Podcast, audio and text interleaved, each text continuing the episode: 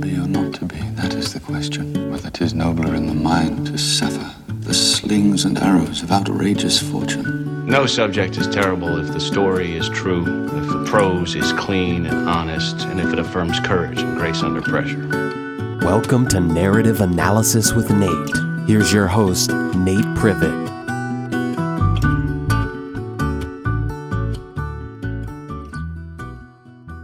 Hello, everyone, and welcome to Narrative Analysis with Nate. This is a new show which attempts to marry the classical forms of literary interpretation with modern media. And for our very first episode, I wanted to take two things that are very popular, both in the classical and in the modern world. And so we are looking at Marvel, the Marvel Cinematic Universe, and comparing it to the Iliad. We're looking at the heroes of that time and our time and how they match up and how they're different. And joining me today in an attempt to explain the ancient world a little bit better than I could is Dr. Fincher. Hello. And specifically, I want to say for anyone that has not seen these movies, we're going to be talking about Infinity War and Endgame, Black Panther, Captain Marvel for specific ex- examples, but we'll be jumping all over the Marvel Cinematic Universe. And of course, for anyone interested, we will be spoiling some of the Iliad.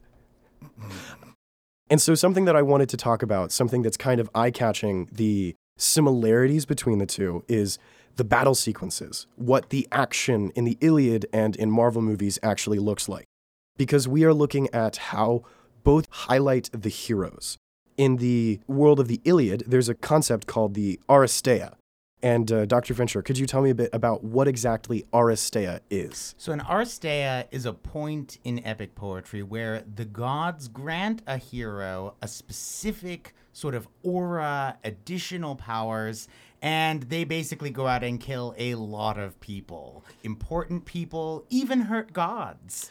And there's a couple different ways that Aristeia is displayed that I think are very parallel to Marvel action sequences. Because Marvel, while it's not divinely granted, has these moments in battle where it's highlighting one specific hero. The best example that I can think of is Thor in Infinity War. After he gets his new axe and is all lightninged up, goes to Wakanda and mows down hordes of monsters and challenges Thanos' goon squad. And it's important that the Aristeia of the Iliad also involves killing a bunch of nameless enemies and also killing a few very powerful named enemies. Is that fair to say? Exactly. In book five and six of the Iliad, Diomedes mows down a variety of lesser heroes, but also uh, wounds the goddess Aphrodite, damages Aeneas, even intimidates Ares and Apollo one thing that will begin a theme that we see in the differences here is how Marvel handles facing those big named characters. That is, the Iliad is not afraid to kill off a bunch of big names, whereas the Marvel heroes oftentimes go about being less bloodthirsty. They're not as interested in ending the lives so much as neutralizing the threat, which oftentimes means not killing the enemy, which is something that the Iliad really doesn't even consider, right? It's, it doesn't. If you are going to end someone, you are going to kill them and uh, take their honor, which is the next thing that I want to talk about Marvel and the Iliad's pursuit of honor. And the Greek word for that is time. And uh, Dr. Fincher, could you go into a little bit more detail on what time looks like? Time comes from a root that means to apportion things. And so, literally, as an apportionment, it has an expanded meaning within the Homeric universe where time is honor, but also physical goods. So, any sign or any apportionment you might get for doing a specific thing, that's time. But also, time is or your reputation that you yourself have from your actions. I think that time does apply to the Marvel world as well. The characters are still seeking honor and seeking rewards or apportionment from combat, but it plays out differently. The Marvel world cares a lot more about almost ideological honor, where that honor comes from one's own merit. Whereas, and this is another one of those significant differences, the Iliad is focused a lot on hero in the sense of genealogy, whereas in the Marvel world, a lot more individual focused. And that has a lot to do with the ideology of it. And Dr. Fincher, you explained to me previously the ideological hero, which I think is one of the biggest contrasts from the Iliad to the Marvel world. Could you explain what exactly the ideological hero is and then what the Greek world thought of it? The ideological hero would be a hero with an overriding ideology where uh, their actions are governed towards perpetuating or spreading that ideology. It differs from the more traditional Homeric hero, which is a hero uh, as an actual being. So, this is a child of the gods and human beings. They're a hero not because they do anything, but simply because those are their parents. The ideological hero, on the other hand, is a more democratic concept because it's based on allegiance or exemplification of an ideology rather than birth or parentage. So, to look at the two different kinds of heroes from the perspective of Time, there is a sort of status honor that Greek heroes get, a status Time, whereas Marvel heroes uh, seek a more ideological team a time based off of their skill and moral code, which is why you see death being a lot less prevalent for heroes to seek first. Certainly, the villains die in Marvel movies, but it's almost a last resort, or the villains do it to themselves. The hero doesn't even do the killing, and the villain ends up dying of their own accord and their own ambitions and audacity. That's a very different perspective on honor. To talk about a specific instance of where the Marvel world kind of bleeds into status time, I want to talk about Captain Marvel. Because Captain Marvel was a very controversial character for a lot of Marvel fans. The character came about at the very end of this first sequence of movies, this first almost decade or longer, and only had two movies, but yet was considered to be one of the strongest characters. Whereas you have in Infinity War, I think, a scene where Captain Marvel just shows up to a meeting, walks up to Thor, a character who has had plenty of time to show his moral and martial prowess. And this character, with a lot of background, kind of just sizes up Captain Marvel and says, I like this one. She's worthy of my honor. And he gives his teammate to her. Whereas we, the audience, don't have more than one and a half movies really to feel that she has earned it of her own accord. And then later on in the final climactic battle of Endgame, there is this scene where Captain Marvel comes in and Thanos, again, who has had a decade of movies to build him up as this coordinated, calm, calculating villain, sees her and has a panic attack. We, as the audience, feel that she hasn't earned it because we are looking at a skill based time, whereas she is being given a status time where her honor is based off of the other characters giving that to her without her having done anything to earn it. You could call that a sort of perceptive honor. She's almost given this pseudo divine worth where she shows up at the end having been defending the galaxy elsewhere, and she just kind of shows up Deus Ex Machina. That's an example of status time and how in the modern world we're much more negative of that status time, which I think is based off of our focus of the ideological hero would you th- say that's fair, Fincher? I'd say so. I mean, Time in the Iliad is a transactional situation. Yeah. Um, there is a tension between status and uh, um, skills based time. That's the basis of the Iliad. Uh, Achilles refuses to uh, recognize Agamemnon's status time. Agamemnon refuses to recognize Achilles' status time. And Time gets acquired. Um, you know, through many different avenues. You can be a good counselor. You can fight really well. You can be extremely clever, like Odysseus. You could be very old, like Nestor. But status time is based on the birth from the gods, holding a specific position, like Agamemnon as the king of the expedition. And the reason they do kill these other heroes in battle is because when you uh, enter into any battle situation, there is a crisis of time. You can either lose time or gain time. It depends on who's killed. So when Achilles kills somebody, he gets their time. Um, ideological heroes, on the other hand, their time doesn't arise from a status. Um, we could consider it skills based, but it's more about how they adhere to an ideology and how successful they are at spreading that ideology. And so later on, we find heroes who are spreading Pythagorean philosophy or spreading um, mm, wine around the world, in the god Dionysus. And that's absolutely something that is much more important in the United States. Something that I think derives from Christianity ultimately. Saints, in a sense, are just ideological heroes. Living an ideology, spreading it around, and admired. They gain power, they gain time because they embody the ideals. I think that's a, a very interesting way to put it. I think that's a very apt way to put it.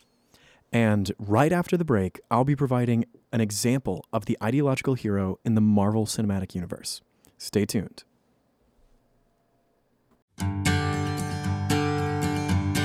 Welcome back to Narrative Analysis with Nate, right here on Radio Free Hillsdale 101.7 FM. Take it away, Nate.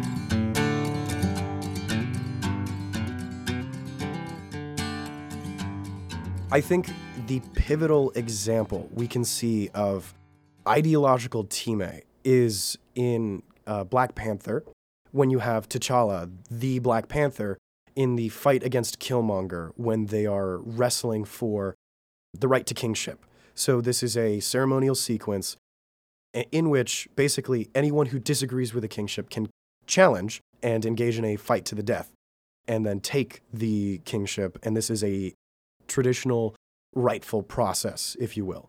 And so, T'Challa is being crowned king, and Killmonger, a very lovely name uh, Marvel has given to the villain of Black Panther, steps a- steps ahead and declares, you know, trial by combat. And during that combat, one one thing that I think is just interesting to point out is that T'Challa fights with a a shield and a weapon, whereas Killmonger fights with two weapons, kind of just a natural dichotomy of the way that they are trying to go about combat and then representative of their characteristics. And during that combat, there are instances where T'Challa gets the upper hand, and there are obvious moments where T'Challa could end the life of Killmonger, but T'Challa, being the ideological hero, doesn't want to kill Killmonger in that heated moment. It is a moment of restraint by T'Challa, and that ultimately is his downfall, because after having not taken those opportunities, Killmonger does not hesitate nearly as much, and in fact attempts to kill T'Challa in a very dramatic way of throwing him off of the waterfall that this fight takes place on. Now, of course, the movie goes on, he doesn't die, but the idea of the ideological hero there, we think of T'Challa there as being the more virtuous or honorable character there. Where if you were to throw that situation to a Greek hero and have that read out, he would be seen as uh, foolish and it would be uncharacteristic of a hero because and when you're fighting someone, you're fighting them to kill them or to take their time. We had talked about one instance where Achilles is contemplating not killing someone. This is closer to the end of the Iliad, and Achilles is in, he has his new armor and he is full of rage. His Aristeia. Yes. Um, and during that Aristeia, someone pleads for mercy, but under the argument that you could gain more time, Achilles, if you saved me and then ransomed me. So, in the one instance where saving someone's life is specifically called out and considered, it isn't for some virtue or, I guess, ideology. It is for the sake of more time, more goods, which is a very different philosophy to saving someone's life that you see in the Marvel world.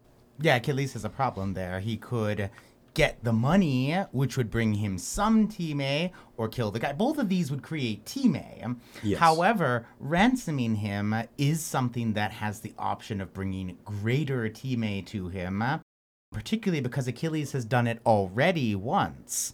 Um, so killing him there is not lessening his time, he's still getting it, but it's a mark of a abnormal situation. Uh, the Yes. calculation that every hero makes in every encounter, how am I going to maximize the amount of team I'm going to acquire, somewhat breaks down and gives way to Achilles' emotionalism. And speaking of emotionalism, emotions are something that the Marvel world prioritizes. And this ties into the next point of how the Marvel heroes want to be engaged with their emotions and use their emotions as motivation for their um, fighting. I mean, Iron Man sacrifices himself because of his love for everyone around him and because that is the culmination of his character arc from being a greedy, heartless, military grade weapons salesman to a loving father figure to the younger heroes and someone who ultimately sacrifices himself. Which sacrificing yourself is something that the Greeks really don't consider virtuous under the Greek idea because of a new topic I want to talk about kleos. What exactly is kleos? So kleos comes from the root clue, and it's the totality of what is heard about you when you die. The idea is that the time that you acquire in your lifetime creates after your death kleos, which, from the Greek perspective, is how your time translates into epic poetry that is given by these muses, the divine goddesses of poetry, to poets to be performed after your death. And so this is the abiding legacy you have through media, ancient media. And importantly, the Marvel heroes are seeking a kleos themselves. But again, consistently looking at this ideological hero, it's a much different kleos. It is a moral kleos of I have been humble, I have shaken off my greed or my ambition. And I mean, we see that with the culmination of Iron Man's sacrifice, which is just something that, again, the Greeks didn't really think about. And a closing note here as we wrap up this discussion is when exactly do we see changes like this going from a status time to a, a martial prowess or just a skill based time? When exactly does that happen in a culture? with the rise of the Greek city-state. And um, you know, one of the the meta plot of the Iliad involves the death and destruction of everyone who is a hero, all the people who are the children of the gods. So uh, the Greeks had a system of honor and respect that no longer applied to us regular human beings living in city states. So Homer and the values within Homer become applied to service to the city, to exemplification of civic ideals, spreading the um, message or the values of the city abroad. And throughout antiquity, we come to uh, a philosophical revolution in the Hellenistic age, you know, at the age of after Alexander, where heroes and heroic behavior are associated with exemplifying a philosophical ideal. Um, and then later on, as I mentioned before, religious heroes, heroes who are um, heroic because they embody a religious ideal so well. So there's a transfer of uh, these, what we might call very selfish ideas, kleos, time, focusing on how famous am I going to be, to uh, how can I make my city famous? How can I make my beliefs famous? And I think an important parallel that we can find from the Greek world is looking at the modern United States and kind of a similar cultural uprooting that happened um, transitioning from a largely British status A to, after a couple centuries of attempting to do this, a more skills based A. How at the start, I mean, the founding fathers um, went out of their way to make sure that titles of nobility were something that was outlawed. Now, of course, one can have the noble status without having the title, which you kind of see come about with plantation farmers. Um, and so that's a problem. But the United States kind of chased that idea eventually of, again, uprooting that status team where separating themselves from Britain, who had had hundreds and hundreds of years of building up family lineage and the importance there, to The idea of pursuing something and making a name for yourself based off of your own skills. And there are arguments to be made about how successful it was historically, but it took the Greeks a couple centuries and it took us a couple centuries. But it's an interesting parallel how our heroes reflect the cultural changes that our, I guess, communities make, and how our heroes are representative of the morals that our culture has, both from ancient Greece to modern America. And I think that's where I want to end this. Thank you very much for joining me, Dr. Fincher. Oh, it was a pleasure. You've been enlightening. Thank you, everyone, for listening in. I hope you enjoyed this. And before I send you guys out, I thought I'd tease just a little bit about what next week's episode is going to be about. Now, I don't know how many of you are familiar with the mid 2000s animated movie Rango, but I consider it to be a cinematic masterpiece. It is both a spaghetti western and animated in a Disney anthropomorphized animal style. And the way that it melds the two together, I consider to be beautiful.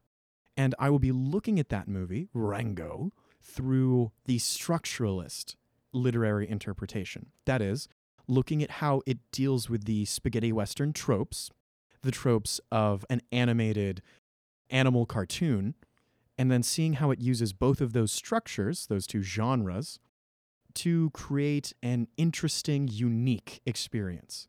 I will also be looking at how it uses the structures inside of its storytelling and how those two worlds overlap. Anyway, just wanted to keep you guys interested, and I will talk to you all next week. Take care, everybody.